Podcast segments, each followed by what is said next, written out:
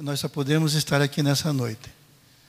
Porque um dia Jesus, um dia o Senhor Jesus, ele abandonou a sua glória e ele se fez gente como eu e você. Porque nós estávamos desgarrados e ele teve que descer ao nosso nível sem se contaminar com aquilo que nos tinha contaminado. Mas ele precisou se tornar como um de nós, para que nós pudéssemos entender através dele, das coisas que ele falou, das coisas que ele disse, das coisas que ele fez. E também percebermos que, como homem, ele subiu ali naquela cruz, recebeu todo o castigo que era meu, que era teu, levou sobre ele todas as nossas enfermidades, todos os nossos complexos, todos os nossos traumas, tudo aquilo que torna a pessoa infeliz, Jesus já levou sobre a cruz. Ele já tirou de nós, ele já levou sobre a cruz. A Bíblia diz que o castigo que nos traz a paz, escute isso, o castigo que nos traz a paz. Não é o castigo que vai nos trazer, é o castigo que já nos trouxe a paz. Estava sobre Jesus lá na cruz do Calvário. E por isso você pode, por isso nós podemos desfrutar daquela paz que excede a todo entendimento. E é por isso que as nossas mentes e os nossos corações podem perfeitamente estar guardados em Cristo Jesus. Essa é a vida que Jesus conquistou. Ele morreu a nossa morte para que nós pudéssemos hoje estar vivendo a vida que Deus tem para nós. Entenda isso. Entenda isso. Você não vive uma vida qualquer. Você vive a vida de Deus. Deus voltou a habitar em nós. Deus que lá no Éden, lá no jardim, quando Adão desobedeceu, a vida de Deus saiu do homem, agora em Jesus Cristo, mediante a obra da cruz, mediante a sua morte e ressurreição, que nos santificou, que nos resgatou, a vida de Deus voltou a habitar em nós. Tá? A vida de Deus habita em você, querida. Amém? Você crê nisso? Então aplauda Jesus mais uma vez por essa obra maravilhosa que ele fez. Não é legal? Não é legal?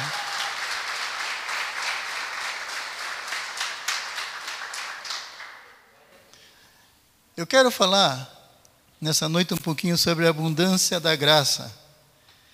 Eu vou ler três versos que estão lá em Romanos, capítulo 5, verso 17, o verso 19 e o verso 20, que diz assim: Porque pela ofensa de um só, a morte veio a reinar por esse, muito mais os que receberam a abundância da graça uma graça sem medida. Deixa eu dizer uma coisa para você. É, não existe nada, nenhuma palavra, nenhuma frase, nenhuma colocação é, no dialeto humano que possa expressar com clareza realmente o que Deus fez pela gente. Não existe. Então, quando a gente lê um texto bíblico que fala sobre o amor, a graça de Deus, não chega nem perto, mesmo que seja um texto bíblico, porque os escritores da Bíblia não é, criaram palavras novas, usavam as, usaram as palavras que já, já, já existiam, pode expressar o tamanho, a intensidade e o poder daquilo que Deus fez em nossa vida. Prova disso é João 3,16, né, que diz: Porque Deus amou o mundo de tal maneira. Quando o autor disse de tal maneira, diz, olha, não tem uma palavra, não tem um termo que eu possa usar para explicar o tamanho, a intensidade, a profundidade, a largura e a altura do amor de Deus. Então ele fala, Deus amou de tal maneira. Nem tente imaginar esse tal maneira que atualmente não vai conseguir alcançar. A intensidade do amor de Deus, a intensidade da graça, da misericórdia, do cuidado, do amor e do carinho que Ele tem para com cada um de nós. Essas coisas não têm, em Deus não existe medida. Em Deus não há limites. Em Deus as coisas sempre extrapolam, vão além daquilo que a gente pode imaginar, como, o apóstolo Paulo diz, né, que Ele é poderoso para fazer muito mais abundante além daquilo que pedimos ou pensamos. Então não tente nem imaginar a intensidade do amor de Deus, simplesmente receba na tua vida e viva esse amor, essa intensidade, essa graça, esse cuidado e esse carinho. Então, porque pela ofensa de um só, é uma referência a Adão. Está falando lá do momento quando o homem foi criado. E eu quero aqui fazer uma colocação para você entender o que realmente aconteceu lá, para você ficar bem esperto. Né? Haviam três ambientes. Haviam três ambientes. Quem fez a ECC, quem já tenho falado disso há algum tempo, haviam três, três ambientes. Havia o jardim e o campo. Né? Aí, em determinado momento, Deus ele cria o homem, e ao criar o homem, ele também cria o jardim dentro do Éden. Ou seja, o jardim não é o Éden. Jardim é uma coisa, embora você vai encontrar um texto bíblico que fale né, que o jardim é o Éden. Não, mas lá em Gênesis, a Bíblia diz que Deus plantou um jardim no Éden, que era o lugar de intimidade do homem com Deus. O Éden ali era onde Adão e Eva interagiam e de onde eles iam então é, obedecer aquilo que Deus disse de tornar a toda a terra produtiva. Mas a Bíblia diz que é, a serpente era, era o mais astuto né, dos animais ali do campo. E Jesus diz que o campo é o mundo. Então existiam esses três ambientes: um momento, um lugar de intimidade com Deus, que era o jardim, que na viração do dia Deus ia ali estar com o homem, né? E Jesus é o nosso jardim hoje, então Jesus não, não vem na viração do dia, ele vive em nós, o Espírito Santo habita em nós 24 horas por dia. E tinha ali, como eu falei já, o Éden, onde era um lugar arborizado, e tinha o campo, né, que era um lugar meio que com lodo. A Bíblia diz que saía um vapor do ar e caía sobre a terra, caía sobre o jardim, regava as flores e ali no campo ele deixava a terra em forma de barro. Tinha vegetação, sim, em outros lugares ali do campo, mas não como no jardim, era bem diferente. E que Deus pegou esse barro que havia ali no campo e formou o homem. Desde o princípio, o homem foi feito terreno, primeiramente, porque ele foi feito da terra, do barro. Deus então é, formou este homem, e a Bíblia diz que ele soprou então nas narinas desse homem, que ele formou do barro da terra, o fôlego da vida, Deus impartiu com o homem parte da sua vida. E quando Deus fez isso, a junção do fôlego da vida com o barro, com o corpo, gerou alma no homem e o homem passou a ser alma vivente, uma criatura, um ser, um ser pensante, inteligente, que tinha capacidade de tomar decisões eh, diferentes dos animais. E Deus então pega esse homem, põe ali no jardim. Tá, gente? Fique bem, bem esperto. O diabo não tinha acesso né, ao Éden e muito menos ao jardim. Entenda isso. Aqueles desenhinhos que a gente usa na IBI é só para a criança entender, não tem muito a ver com a Bíblia, na verdade. Né? A gente vai até começar a tirar essas coisas aí para não confundir a cabeça desde pequeno das crianças. Né? Não, o diabo não tinha acesso nem ao Éden e nem ao jardim, pode ter certeza. O campo de ação dele era o campo. Como o diabo não tem acesso à nossa vida, nem à nossa alma, nem ao nosso espírito. Entenda isso. Ele não tem acesso, não. Né? Aqueles que são de Deus, o maligno não lhes toca. Deus disse: O meu justo viverá pela fé. De quem nós somos? Quem já foi justificado por Jesus aqui? Pode erguer a mão bem alta. Né? Quem já foi justificado por Jesus, dá um glória, dá um amém, um aleluia, dá um brado de vitória. Amados, isso é a coisa mais maravilhosa que aconteceu, gente. Isso mudou a nossa vida radicalmente. Fez da gente outras pessoas diferentes daquelas que nós éramos antes.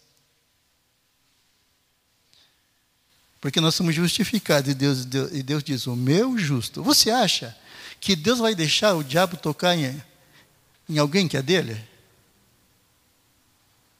É claro que não, gente. Tenha certeza disso. Sabe, eu tenho falado com vocês que nós precisamos ter consciência de que Deus é nosso, nosso Pai e nós somos verdadeiramente seus filhos. Quem aqui quer mal para o seu filho? Quem é pai aqui que quer maldade para o seu filho? Ou planeja fazer uma maldade para o seu filho? Nenhum pai em perfeito juízo vai fazer isso. E, e a Bíblia diz que nós mesmos, sendo imperfeitos, sabemos dar boas coisas para os nossos filhos. Imagina o nosso Pai Celestial. Imagina o nosso Pai Celestial. Aí Deus põe o homem ali, né, na, no, no jardim. Deus dá alguma, algumas orientações. Deus fez o homem com livre-arbítrio. Tem uma coisa que ninguém toca no homem, nem Deus, nem o diabo. Tá ok? Nem Deus e nem o diabo mexe em algo, que é o nosso livre-arbítrio. Deus não mexe no nosso livre-arbítrio e muito menos o diabo. Se você começar a entender isso, é importante entender isso. Ninguém mexe. Então Deus criou o homem com livre-arbítrio. Deus não queria que o homem o adorasse ou, ou tivesse comunhão com ele por falta de opção, ou porque então foi programado para isso. Não. Então Deus cria o homem com livre-arbítrio, liberdade de escolha, liberdade de conhecer o bem e o mal que o homem realmente ia conhecer, mas ia conhecer isso a, a, a, a, partir de Deus, não a partir da maneira como aconteceu. Dá algumas orientações, põe ali a árvore da vida, a árvore do conhecimento do bem e do mal, diz: olha, dessa árvore, Adão, né, eu vou dar uma dica para você, Adão, presta atenção no que estou dizendo. Então, quando Deus estiver falando uma palavra para você, presta atenção do que Deus está te dizendo. Olha, mas dessa árvore você não deve é, comer, porque no dia que você comer, certamente é, você morrerá. A Eva então sai ali daquele lugar que Deus tinha para ela. Deus deu o campo para o homem, o homem ia conquistar o campo. Porque Deus deu ao homem o governo da terra. E a incumbência do homem sujeitar. Mas essa área ainda não estava sujeita ao homem. Mas em Deus o homem iria sujeitar. Mas a Eva pega, sai, lá sem uma direção, sem, sem um acompanhamento, sai por conta própria e começa a interagir ali com a serpente. Que já estava incorporada por Satanás. E ela começa a desenvolver um diálogo. Ela começa a dar ocasião, dar lugar, dar oportunidade. E o diabo começa então a introduzir no seu coração, no coração da mulher, princípios dele. E é, é exatamente por causa disso que a Bíblia nos fala lá em Romanos, capítulo 12, verso 2, que nós não devemos nos conformar com este mundo. Ou seja, que nós não devemos tomar a forma desse mundo. Não é ficar, ah, eu sou inconformado com o mundo, com a injustiça. Isso aí sempre vai existir. Enquanto Jesus não não voltar, injustiça, essas coisas que a gente está vendo sempre vai existir, não significa que nós temos que nos conformar com essas coisas, né? E ele começa então introduzir princípios dele no coração de Eva. E aqui está a sutileza de Satanás. Ele não tinha acesso ao jardim, ele não tinha acesso ao Éden, o que é que ele faz? Ele coloca no coração de Eva princípios dele. Coloca no coração. Aliás, Eva deixa-se trabalhar por ele e isso entra no coração dela. E ela leva esses princípios ali para dentro. E ela leva esses princípios ali para dentro. E o seu marido, então, Adão, deixa-se levar por Eva, porque Adão tinha consciência que Deus disse que não era para ele comer. E Deus optou em dar a voz, voz para Eva, que já estava induzida, do que dar atenção para o que Deus disse. Adão sabia que Deus falou. Tanto que o apóstolo Paulo fala: o homem não foi enganado, mas a mulher sim. E de repente nós, nós denigrimos a mulher, dizendo: não, nós homens somos fortes, não somos enganados. A mulher pode sim. Não, o homem não foi enganado, é pior do que Eva. Adão agiu pior do que a Eva. Por quê? Ele conhecia a verdade, sabia que era a verdade, sabia que foi Deus que falou, mas no seu livre-arbítrio optou em fazer contrário àquilo que ele sabia que Deus tinha falado. Presta atenção nisso. Você conhece a palavra de Deus. Você sabe o que Deus diz na sua palavra. O que devemos e o que não devemos fazer. E assim o pecado entrou no mundo. Quando, quando Satanás se rebelou no, lá no céu, é, quantos anjos? Não precisa dizer quantos, que a gente não sabe, né, numericamente, mas percentualmente a gente sabe. Quantos anjos se corromperam com, com Satanás? Um terço. Por que um terço? Por que não todos? Por que essa diferença do anjo para a gente? Adão se rebelou contra Deus, pecou e toda a humanidade foi contaminada. E os anjos só um terço. Deus, qual que é a tua, Deus? Né? É porque os anjos não são raça. Não tem o anjo e a anja, né? Que tem os anjinhos, os anjinhos crescem. Isso não existe, isso não existe. Eles já são criados, né? Foram criados por Deus na forma que eles tinham, já não, tinham, não, foram, não, tem, não são raça. Mas nós somos raça. E herdamos de Adão esse DNA contaminado com o pecado. Aí vem Jesus, né, vem Jesus e ele toma o nosso lugar. Ele sobe ali na cruz. E ele diz: E eu, quando for atraído a todos, atrairei a mim. Para mim, esse texto é um dos textos hum, que me gera muita alegria, mas também me gera muita tristeza esse texto. Porque percebe o que Jesus disse, perceba, entenda o que Jesus disse. E eu, ele, Jesus, quando fosse levantado, quantos ele atrairia para ele? Todos. Todos quem? Um terço da humanidade?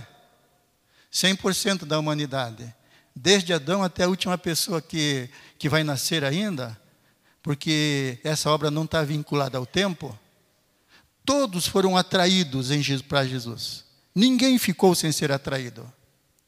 Toda a humanidade, sem exceção, já recebeu a salvação, já tem a salvação em Cristo Jesus. E isso que é triste, porque nem todos vão desfrutar dessa salvação. Por quê?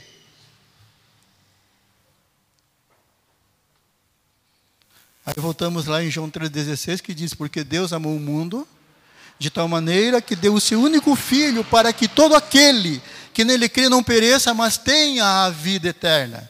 E esse texto fala do amor de Deus e da responsabilidade humana. Não que o homem tenha mérito na salvação. Eu e você não temos mérito nenhum na salvação. Mas então por que diz para que todo aquele que nele crê Quando nós entramos nesse mundo, fomos gerados pelos nossos pais, todo ser humano que vem a esse mundo, ele vem com uma capacidade. Deus coloca no homem, já, já nasce com essa capacidade de crer, de acreditar em algo. E Deus fez isso para que quando o ser humano, quando a pessoa assim como aconteceu comigo e com você, houve, ou dentro de casa, por exemplo, dos nossos pais que falaram de Jesus para a gente. A gente ouça a pregação do Evangelho, a gente creia. Por isso que eu digo, não existe mérito humano, porque a gente só crê por causa da fé que Deus deu para nós. Mas por que, que nem todos creem? Porque alguns desviam essa fé. Porque assim como Satanás fez com Eva, ele começa a introduzir coisas no, no coração das pessoas, para que elas não creiam em Deus e desviem essa fé para outras coisas, crendo em outras coisas que são antagônicas, são contrárias. A obra de Deus, a obra de Jesus, ali na cruz do Calvário. Mas um dia eu e você, nós cremos. E lá em Efésios diz que pela graça nós somos salvos. Ué, nós somos salvos por Jesus ou pela graça? Quem ousa responder essa pergunta? Nós somos salvos por Jesus. E Jesus é a graça em pessoa. Jesus é a graça de Deus manifestada aos homens.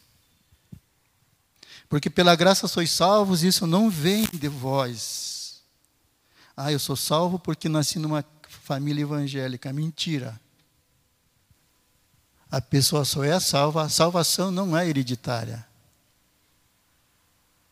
A pessoa só é salva quando crê, não é quando acredita. Não, eu acredito que Jesus existe. Isso não traz salvação. Porque acreditar que Jesus existe, o diabo e os demônios também acreditam. É crer. É crer. Né? Deixa eu contar novamente esse exemplo que eu já usei bastante com relação a isso. Um dia eu quis, quis não, dei, dei comprei, fui, ia comprar um, um, um anel de ouro para a Célia. Fui lá ver direitinho. E tinha dois anéis com o mesmo quilate, né? nenhum deles miavam, todos latiam, na verdade. Né? Nenhum deles. É, pô, ninguém ri da, da piada do pastor, né? Isso é, deixa lá, gente. Aí eu fui comprar aquele anel e tinha, me mostraram dois, com a, com o, a pedrinha, né, com o brilhante do mesmo tamanho, igual, o mesmo peso, tudo, mas havia uma diferença grande no valor dos dois, dos dois anéis. Né, e eu, eu fiquei curioso, por que a diferença? Eram muito parecidos até. Por que a diferença? Não, é que esse daqui, a pedrinha é colada. E ela pode se soltar e perder. Esse outro aqui, a pedrinha é cravejada. Não tem como tirar essa pedrinha daqui sem derreter o, o anel. Então, acreditar em Jesus é aquele anel com a pedrinha colada. Agora, crer em Jesus é aquele anel com a pedrinha cravejada. Porque a gente crê ou não crê. Não tem, ah, eu quase creio em Jesus, então vai quase que vai para o céu. Quase que vai ser salvo. E um dia nós cremos, de verdade. Porque a gente até sabia que Jesus existia, né? Mas um dia nós cremos em Jesus. Abrimos o nosso coração, recebemos Jesus na nossa vida, né? A gente diz, ah, eu aceitei Jesus. Quem precisava ser aceito era a gente, né? Não Jesus. Mas é uma maneira de falar que a gente acaba entrando, né? Aí a gente aceitou Jesus. Jesus entrou na nossa vida, mudou, fez toda a diferença, passamos a ser novas criaturas, as coisas velhas ficaram para trás e tudo, tudo, absolutamente tudo se fez novo.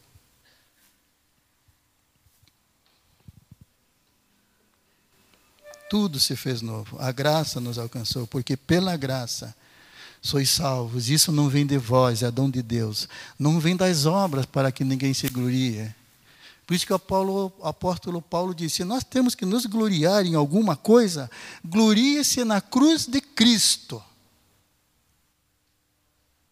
Não é errado a gente ter as coisas, mas se a tua felicidade maior é conseguir um emprego, um carro, um, um curso, é concluir um curso, uma casa na praia, tantas outras coisas. Se a tua felicidade maior é, é essas coisas, se você consegue se alegrar mais com isso do que em Jesus, me desculpa, gente.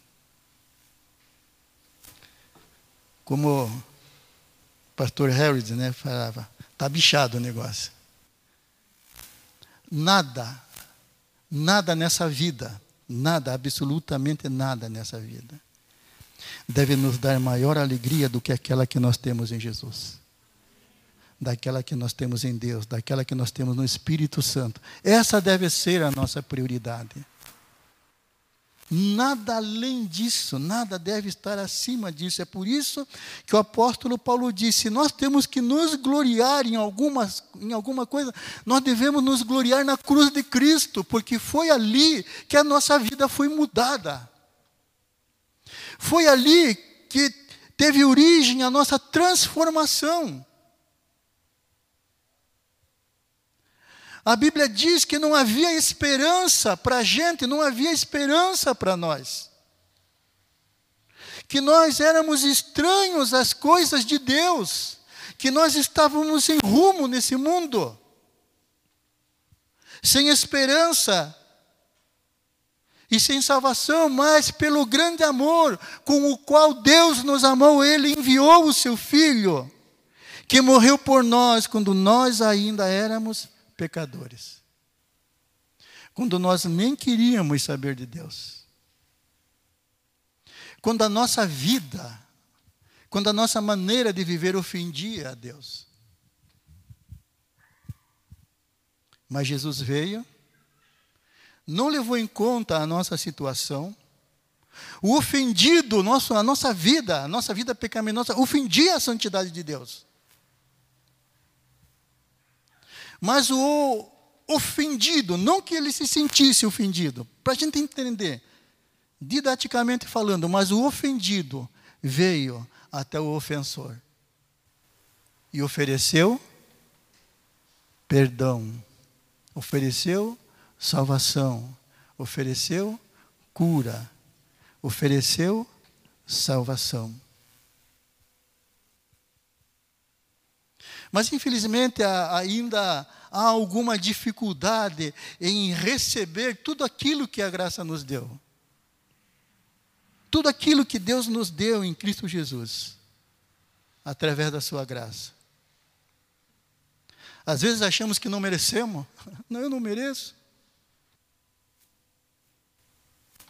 Às vezes achamos que Deus não nos ama tanto assim, como Ele nos ama. E por aí vai, né? Tantas outras coisas que a gente pode citar que, citar que sutilmente, sutilmente começam a entrar no nosso coração, começam a permear o nosso pensamento.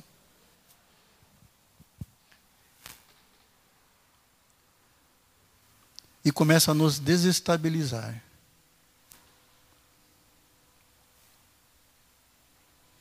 Achamos que não somos tão filho de Deus assim. Né? Eu não acho isso.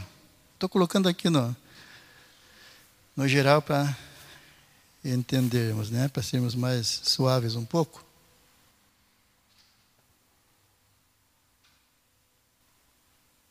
E é interessante que eu e você precisamos saber.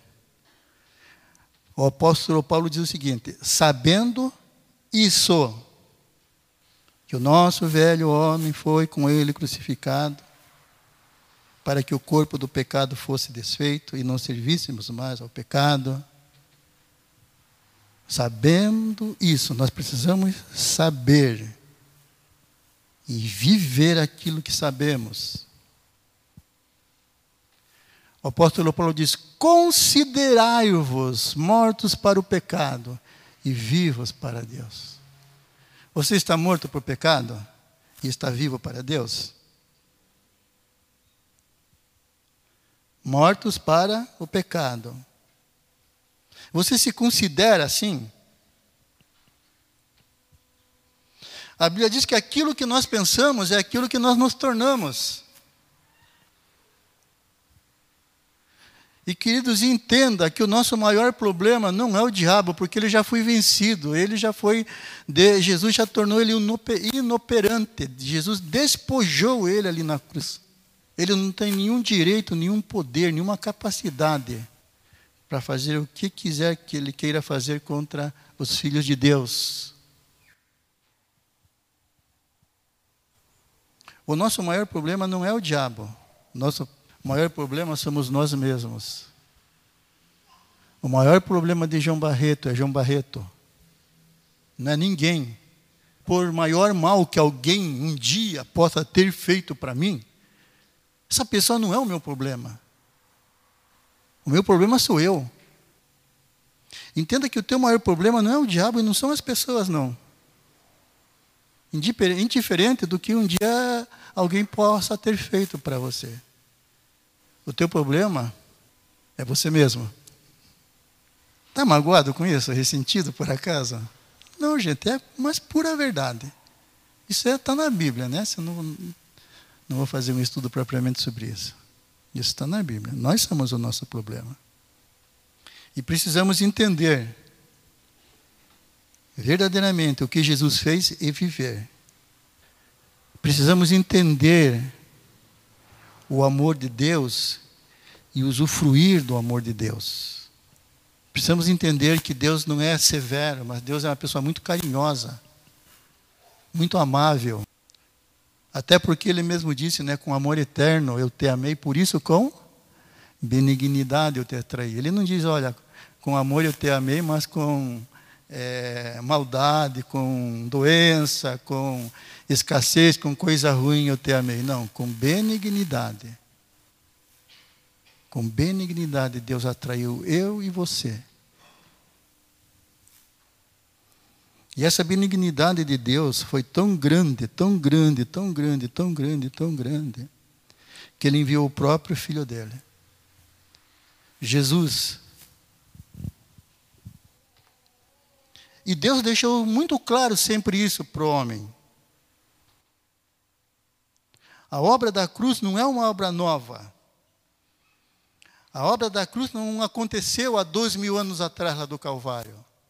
A Bíblia diz que Jesus, já antes da, da fundação do mundo, era o cordeiro imolado de Deus. Em Abraão e Jacó, Deus já havia mostrado isso. Quando, Abraão, quando Deus chega ali, né? Abraão tem 50 anos, Deus chama Abraão, faz uma promessa para ele, passam mais 25 anos, Abraão está com 75 anos e ele vem e confirma aquela promessa para Abraão. Passam mais 25 anos, Abraão está com 100 anos e a promessa nasce, que é Isaac. Passam mais 25 anos, Isaac está com 25 anos e Deus perde a promessa. Pede para Abraão sacrificar Isaac. Dá toda a orientação do que deve ser feito. Não foi legal para Abraão. Imagine, imagine. Um pai ter que pegar o filho e pedir um holocausto, gente. Sabe o que é holocausto? É colocar no altar, matar e queimar.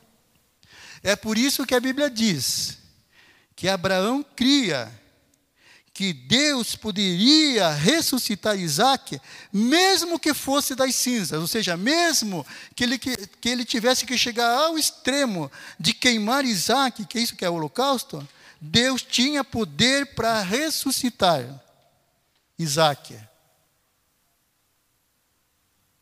Aí Abraão pega Isaac, leva, chegando perto do lugar que Deus havia determinado, Isaac fala: Pai, olha, está aqui a lenha, aqui está o fogo e o cordeiro. Aí Abraão, meu filho, o cordeiro Deus proverá. Mas ele não estava vendo nada. Imagine o coração de Abraão. Como é que não estava? Sabe qual era a diferença ali? Abraão tinha uma promessa impressa no seu coração de que Isaac Deus ia suscitar uma nação. E ele tinha convicção que Deus não tinha mentido para ele. Querido, então aquilo que a palavra diz a teu respeito, a, nosso a nosso respeito, Deus não está mentindo. Entenda isso. A gente cantou, né? Eu sou, né? Quem, né? Eu sou, é isso que eu sou. Você é uma pessoa abençoada por Deus, amém? Você é abençoado por Deus? Sabe, você não vai ser abençoado, você já foi abençoado. Entenda. Já volto aqui para Abraão um pouquinho. Na antiga aliança, Deus era conhecido como o Deus de Abraão, Isaac e Jacó. Porque era o Deus da promessa e eles viviam debaixo de uma promessa. Era a revelação que eles tinham. E estava tudo ok, tudo direitinho. Senhor, se o Senhor me abençoar, eu daria o dízimo de tudo. Senhor, Senhor, eles faziam prova de Deus, essa é a revelação que eles tinham, eles não estavam errados. Tá ok? Mas era o Deus de Abraão, de Isaac e Jacó, que tinha muitas promessas para o seu povo. Só que no Novo Testamento, Deus não é mais apresentado como o Deus de Abraão, Isaac e Jacó. Ele é apresentado como o Deus e Pai de nosso Senhor Jesus Cristo, que já nos abençoou, ou seja, que já cumpriu a promessa em Cristo Jesus. Você entende isso? Isso tem efeito na tua vida? Voltamos lá então para Abraão. Aí Abraão leva, pega Isaac, foi para o monte que Deus designou para ele ir, né? porque monte é tudo igual monte. Ali em Muriá era uma região montanhosa, tinha muitos montes. E monte é tudo igual, né? Tudo sobe e desce, sobe e desce. Uns maiores que os outros, outros com um, uns maiores, mais largos, mas são todos montes, não. Mas Abraão não foi para qualquer monte, foi para aquele que Deus havia designado, porque ali é que as coisas iriam acontecer. Ele vai, prepara o altar, põe a lenha, separa o cutelo, está ali a tocha com fogo. E como é que fica Isaac nessa história assistindo tudo? Agora, a minha pergunta para você é a seguinte: você acha que né, um idoso de 125 anos consegue pegar a força um rapaz de 25? Amarrar e pôr no, ali no, no altar do sacrifício? Você acha que, que Abraão tinha força para isso? Se Isaac não quisesse ficar, ó, fui, Abraão ficava para trás. Isaac se ofereceu ao seu pai. Ele se ofereceu a Abraão. Lá em cima. Até, até então ele não sabia. Mas quando chegou o momento, não tinha como Abraão pegar, dar-lhe uma né, na testa, o cara desmaiou. Não teve nada disso. Isaac se ofereceu. E é interessante que lá em Hebreus, a Bíblia diz que quanto mais o sangue de Cristo que pelo Espírito Eterno se ofereceu ao Pai para tomar o nosso lugar na cruz. Então Jesus, o Cordeiro, se ofereceu ao Pai antes da fundação do mundo para ser aquele que subiria na cruz no nosso lugar. E o interessante é que quando Deus, Abraão vai dar a cutelada em, em Isaac, ele vai dar a cutelada em Isaac, veio uma voz do céu: Não faça mal ao menino. Esse termo menino ao rapaz, né? Que é a pessoa, mas é rapaz ali. Tinha, tinha 25 anos. Não faça mal ao menino. E o que acontece? Tem um, aparece um cordeiro preso no espinheiro, tinha muitos, né? Carneiros naquela época, naquele lugar, e era comum eles se prenderem, e aquele cordeiro foi Deus que propiciou para fazer o sacrifício. Houve a adoração, eles foram e voltaram. Mas tem uma coisa que Deus disse: Abraão, agora eu sei que você me ama, porque não me negaste o teu único filho. Eu tenho comigo no coração, não vou dizer que é isso, mas eu tenho comigo, eu tenho 99,9,999% que isso é verdade. É como se Deus estivesse dizendo assim: Abraão, agora eu sei que tu me amas porque não me negaste o teu único filho. Eu também não negarei o meu único filho. Para que a promessa que eu fiz a você, de que em você seriam benditas todas as famílias da terra se cumpra. Porque não existe bênção a parte de Jesus.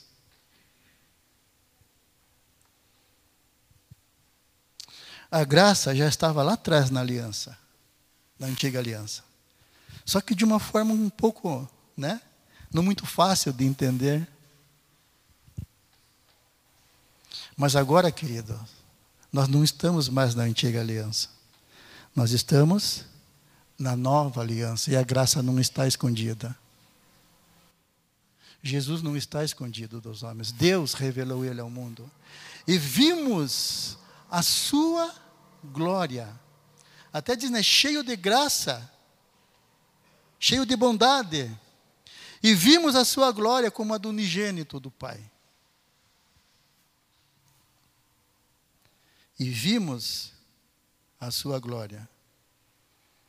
Porque assim como pela desobediência de um só homem muitos foram constituídos pecadores, assim também pela de um muitos serão constituídos justos. Sobreveio, porém, a lei para que a nossa ofensa abundasse, mas onde o pecado abundou, superabundou a graça. A lei mostrava a abundância do pecado, da miséria em que nós vivíamos. Mas a graça superabundou, foi além da abundância do pecado, foi além. E não apenas como na antiga aliança que encobria, mas agora não, ela remove, ela removeu. Ela não encobriu as nossas transgressões ela removeu, tirou. E se você ainda tem algum sentimento ruim por causa de coisas que você fez, né? Lá no passado, esquece, gente, esquece. Isso já ficou para trás, já foi lançado no mar do esquecimento. Deus não faz lembrança. Deus coloca de nós uma distância que não tem como alcançar, a Bíblia diz.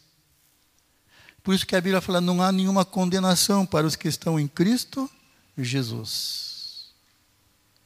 Nenhuma condenação há para quem está em Cristo Jesus. Quem nos separará do amor de Deus que está em Cristo Jesus? Nem a morte, nem a vida, nem os principados, nem os poderes, nem o passado, nem o futuro, nem o dia de hoje. Nenhuma criatura, nenhuma pessoa pode nos separar do amor de Deus que está em Cristo Jesus. Nada tem esse poder de nos separar, de te separar do amor que está em Cristo Jesus. Uma circunstância, um momento difícil não pode te separar do amor de Deus que está em Cristo Jesus.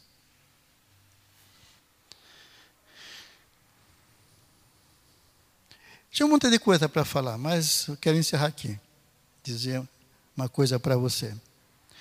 Onde abundou o pecado, superabundou a graça. Mas o que é a superabundância da graça?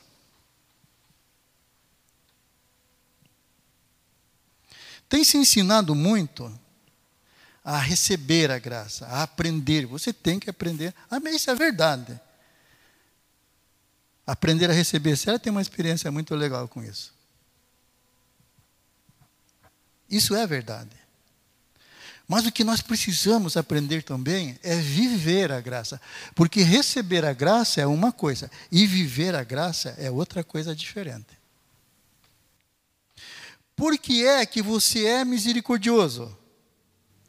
Você é misericordioso, é, né? Não me decepcione, gente. Porque você foi alcançado pela misericórdia de Deus. Agora a misericórdia de Deus superabundou, transbordou através da tua vida e você é uma pessoa misericordiosa porque o teu pai é uma pessoa misericordiosa e você tem a natureza de Deus dentro de você. Por que que a gente ama? Porque Deus nos amou primeiro.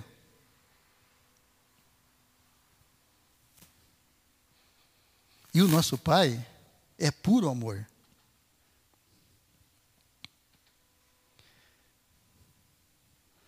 Deus é graça. Você crê nisso?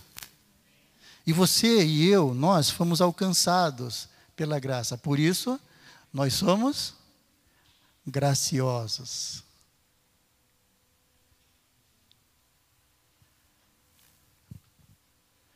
Nós vivemos não só na graça, mas em graça. Praticando graça. A gente tem aprendido que né, tem que receber. Não, não, a Bíblia ensina a receber e ensina a dar. A Bíblia diz que a melhor coisa é dar do que receber.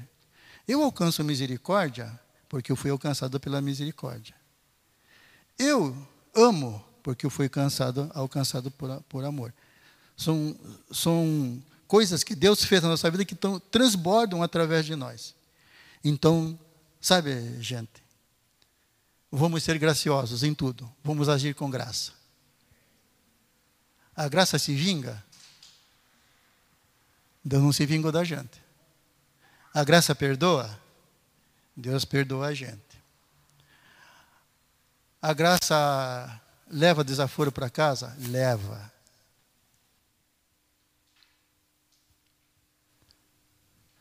A graça ignora a ofensa? Ignora. Percebe como nós queremos só receber, e amém, tem que receber, aprenda a receber, receba a graça, mas viva a graça também. E quando a Bíblia fala em viver a graça, o, Apolo, o, o apóstolo Paulo tem um ensino que ele chama a lei da graça. Né? Um dia ainda vou pregar isso, sobre a lei da graça.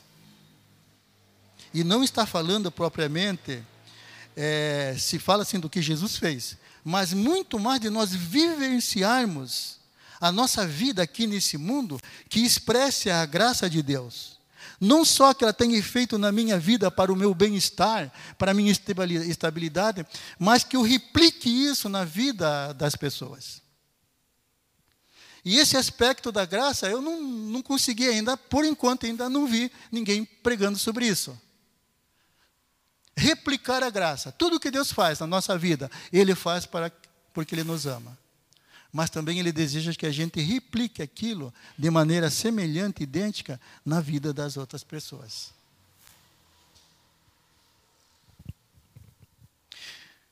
Aprenda a receber a graça e aprenda a viver a graça. Já recebemos. Já recebemos. Mas ainda há, há dificuldade de aceitar isso, querido. A Bíblia diz que a lei em nada aperfeiçoa. A lei em nada aperfeiçoa. Está aqui a Célia, a Célia pode me desmentir. Está o João Marcos lá atrás, ele pode me desmentir também. Né? Está lá atrás, ele pode me desmentir no que eu vou falar agora. Eu nunca introduzi lei dentro da minha casa. Quando era pequenininho, a gente. Porque cabe, não tem entendimento ainda. Né? Eu nunca coloquei, ah, se você. Nunca fiz isso. Se você passar, eu vou dar uma bicicleta. Não. Se eu tinha a condição de dar uma bicicleta, eu dava porque eu amo meus filhos. Eles não precisam fazer nada para receber a bicicleta ou as coisas que a gente dava para eles. Nunca. Em tempo nenhum nós fizemos isso. Em tempo nenhum. Colocamos lei, regras. Um dia um pastor foi, passou uns três dias lá em casa, daí eu entendi porque a igreja onde ele não era da, da igreja, a igreja que onde ele ia pregar, é, Ficou com medo de receber, ninguém quis receber ele em casa. Aí pediu, João, tem um pastor aqui, você quer? Tá bom, pode trazer. Né? Pode trazer, fica aqui. E ele, por causa da maneira que eu, que eu tratava, a gente tratava as crianças, do mesmo, ele disse, olha, teus filhos vão te envergonhar. E eu falei, mas nunca, né? Eles vão ter que aprender, eles vão errar. É, eu tenho três bênçãos na minha casa, gente. Três bênçãos na minha casa. Mas infelizmente, infelizmente, né, não digo isso com pra... de verdade, não digo com prazer, né? Esse pastor também tinha dois filhos e os dois filhos envergonharam ele. Porque era muita lei. Sabe o que acontece? Quando sai debaixo da lei, ele faz tudo o que quer fazer. Então vamos ser graciosos, porque nós fomos alcançados pela graça. Seja gracioso. Seja gracioso com a tua esposa, seja gracioso com o teu marido, seja gracioso com o teu filho, seja gracioso com os teus pais. Onde você estiver, seja gracioso. Se alguém dá um tapa no teu rosto, seja gracioso, oferece outro. Se alguém fala mal de você, seja gracioso, elogia as qualidades daquela pessoa se ela tiver. Isso, Jesus manda fazer isso. Jesus dá essas orientações exatamente como eu estou fazendo. Porque foi assim que Deus fez com a gente. E é isso que nós devemos replicar através da nossa vida. Recebemos a graça, estamos debaixo da graça, já somos abençoados, mas agora vamos viver com graça. Vamos ser abençoadores também. Amém? Glórias a Deus. Aleluia. Você recebe essa palavra? Amém. Glórias a Deus. Receba no teu coração. Deixa a graça transbordar através da tua vida. Com certeza. Deixa a graça transbordar. Eu coloquei aqui o que Deus fez pela gente, para a gente entender, né? Como a gente deve ser para com as pessoas. Aleluia. Glórias a Deus.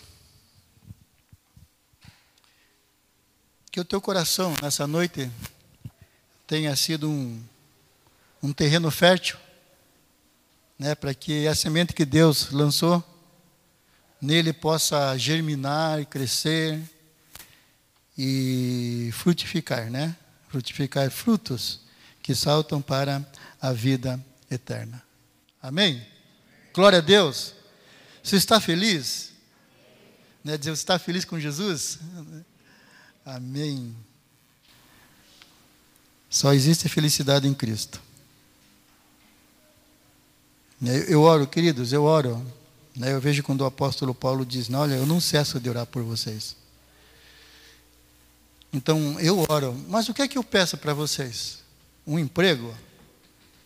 Ah, Deus dá um emprego, dá uma casa própria. Não, eu, eu oro para, sabe, para que vocês entendam a obra de Deus na vida de vocês para que toda confusão, para que de repente toda falta de entendimento que possa haver, né, que possa estar acontecendo, desapareçam.